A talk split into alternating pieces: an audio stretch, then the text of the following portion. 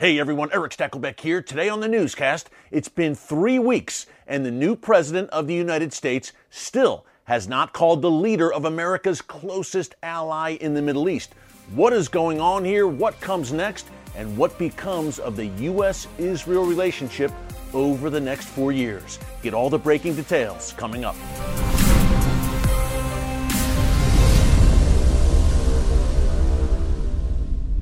Hey folks, Erick Stakelbeck here. Welcome to the Watchman Newscast. Joe Biden has now been president of the United States for three whole weeks.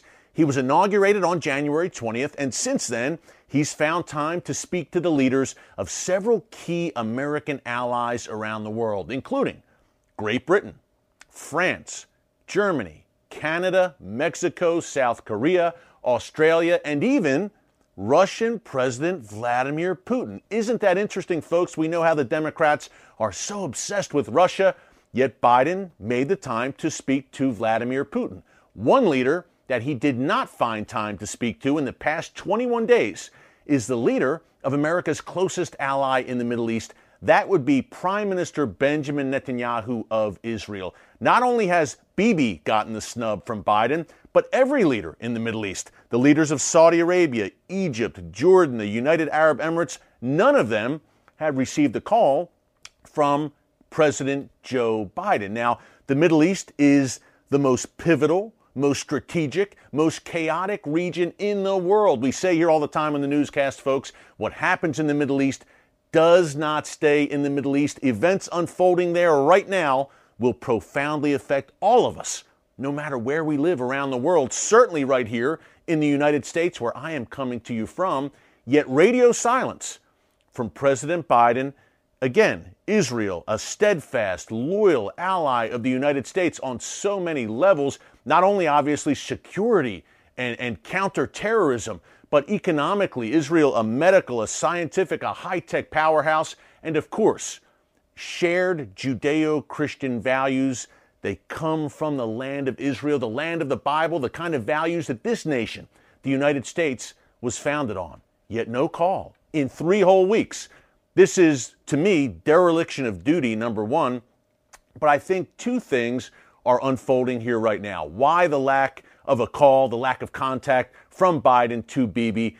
Number one, pure pettiness and vindictiveness. Folks, think about it. Joe Biden was vice president under President Barack Obama for eight years, and the Obama Bibi relationship was very contentious. Obama, in the books he's written since he left office in 2016, has slammed Prime Minister Netanyahu. But in real time, if you look back over that eight year period, two incidents in particular stand out to me. Of course, they butted heads on Iran, on Israel's borders, on a host of issues. But two incidents, when we talk about vindictive and petty and holding a grudge, two incidents in particular.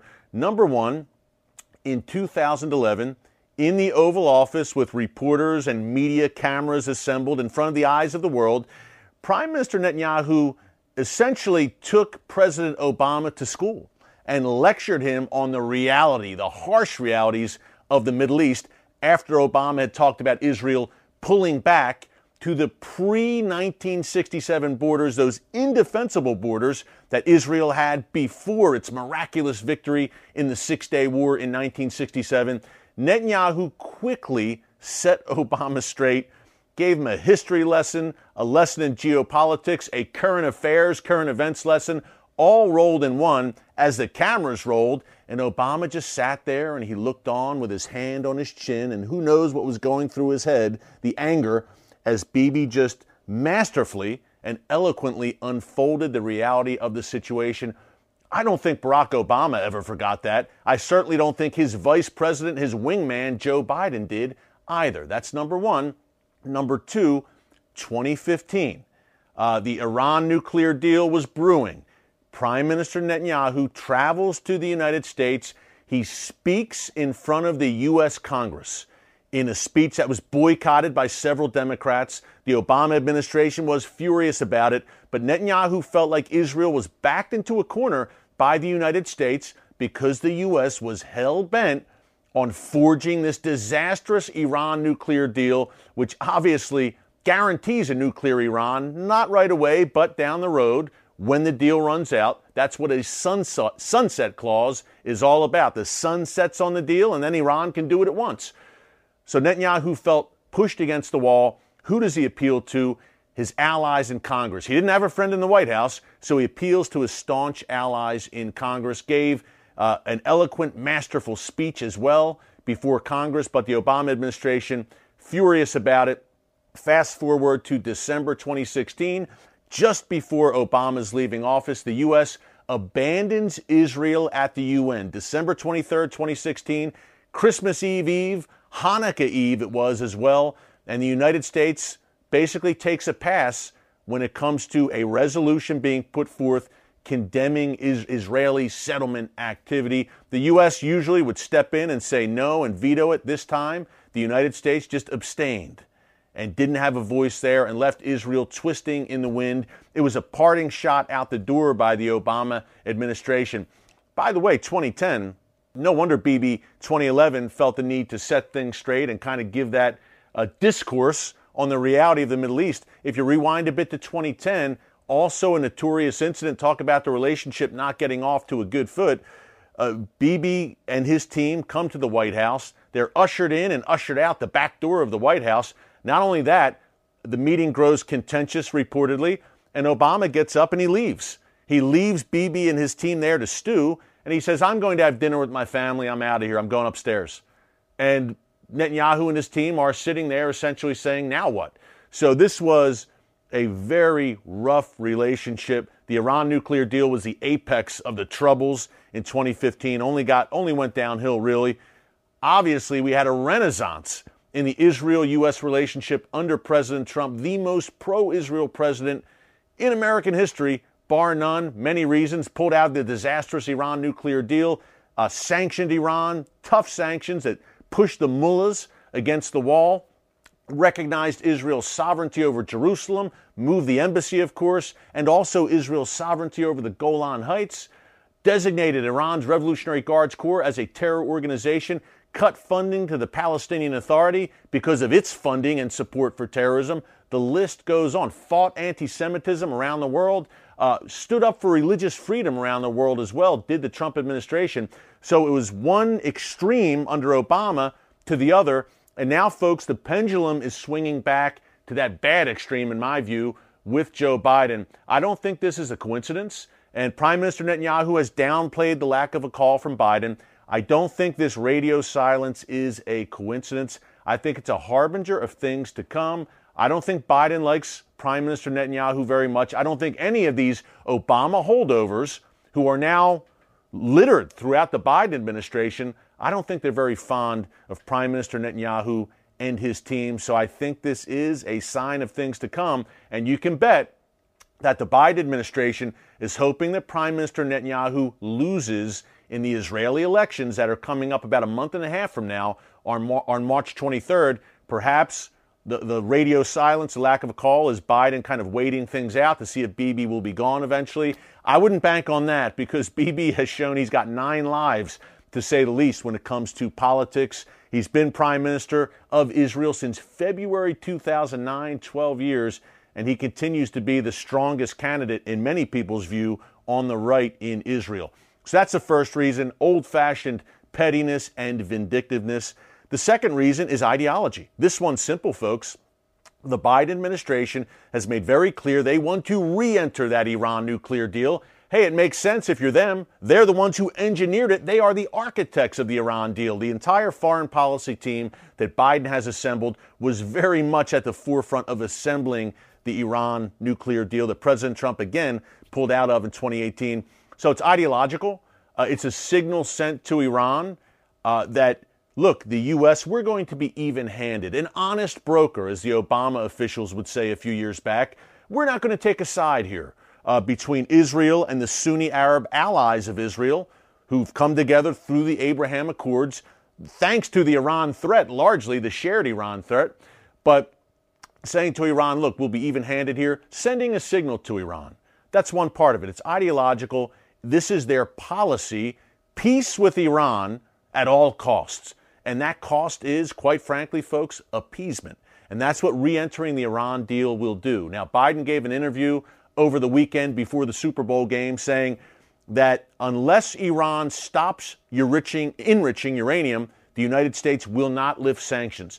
Remember that. February 7th, 2021. Remember that quote by Joe Biden. Let's see if he sticks to it because the team he's assembling around him, including a guy named Robert Malley, who will now be the point man for the Biden administration on Iran negotiations, these are folks who have been very friendly to Tehran, uh, not so friendly to Israel, and cheerleaders for that Iran deal. So let's see if Biden sticks to that promise that, hey, we're not going to lift sanctions unless Iran stops enriching uranium. Let's also see if they stick to the promises when they, not if, but when, sadly, they re enter the deal or seek to re enter the deal. Let's see if they stick to the promise to put Iran's ballistic missile program on the table and Iran's support for terrorism around the region. I'll be eagerly awaiting to see how that all pans out. So, those are the two main reasons. The U.S. will distance itself now, not only from Israel, but from the Sunni Arab nations like Saudi Arabia, Egypt, Jordan, the UAE. And what a time for the leader of the free world to distance itself, just as Israel is forging historic peace deals with the Sunni Arab nations. You would think this would be a cause for celebration, something the new administration would seek to advance further. But, folks, I'm not sure that is the case. Biden is already sending that signal to Israel, that distance, that daylight between the U.S., Israel, and the Sunni Arab nations. Also, another signal was sent over the weekend when the U.S., under Biden, removed Yemen's Houthi rebels from the terror designated terror list of the State Department. Now, the Trump administration added the Houthis, these Iran backed jihadis who have con- conquered a large area in Yemen, particularly to the north, firing missiles and rockets into Saudi Arabia on a daily basis, being armed, equipped, and funded by their Iranian masters. The Trump administration put the Houthis on the list of designated terrorist entities literally the day before President Trump left office. Now, uh, just right away, not even three weeks in, Biden removes them.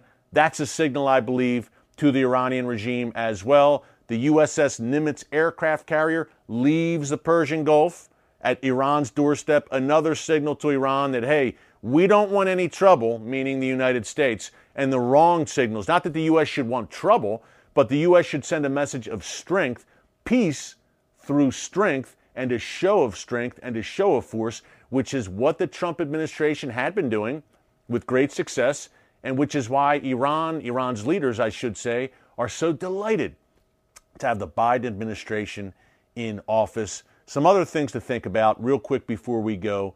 The UN Human Rights Council, yet another signal of what's to come uh, in the next four years with this new administration here in the U.S.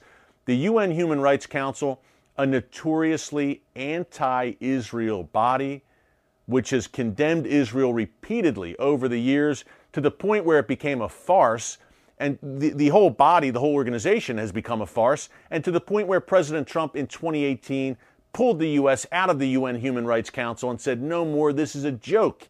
We will not be a part of this. Not only the rabidly anti Israel bias, but empowering, it's a human rights council, right? Yet they're empowering human rights, the world's worst human rights abusers. Among them, countries like China, Cuba, Venezuela, Russia, various uh, Islamic nations all sat on this Human Rights Council talking about the need and the importance of human rights and monitoring the human rights situation in nations around the world. Folks, talk about Orwellian, talk about a world turned upside down where good is called evil and evil is called good. That is the situation at the UN Human Rights Council. The Secretary of State here in the U.S., Antony Blinken, said earlier this week yes, the UN Human Rights Council is flawed, but basically we want to give, we want to give it another shot and see if we can fix it from within. Good luck, Secretary Blinken. You're going to need it there. So we have a harbinger here with the lack of a phone call, with these diplomatic moves we're already seeing. We have harbingers here of what is to come over the next four years. Guess what, folks? I'm not worried.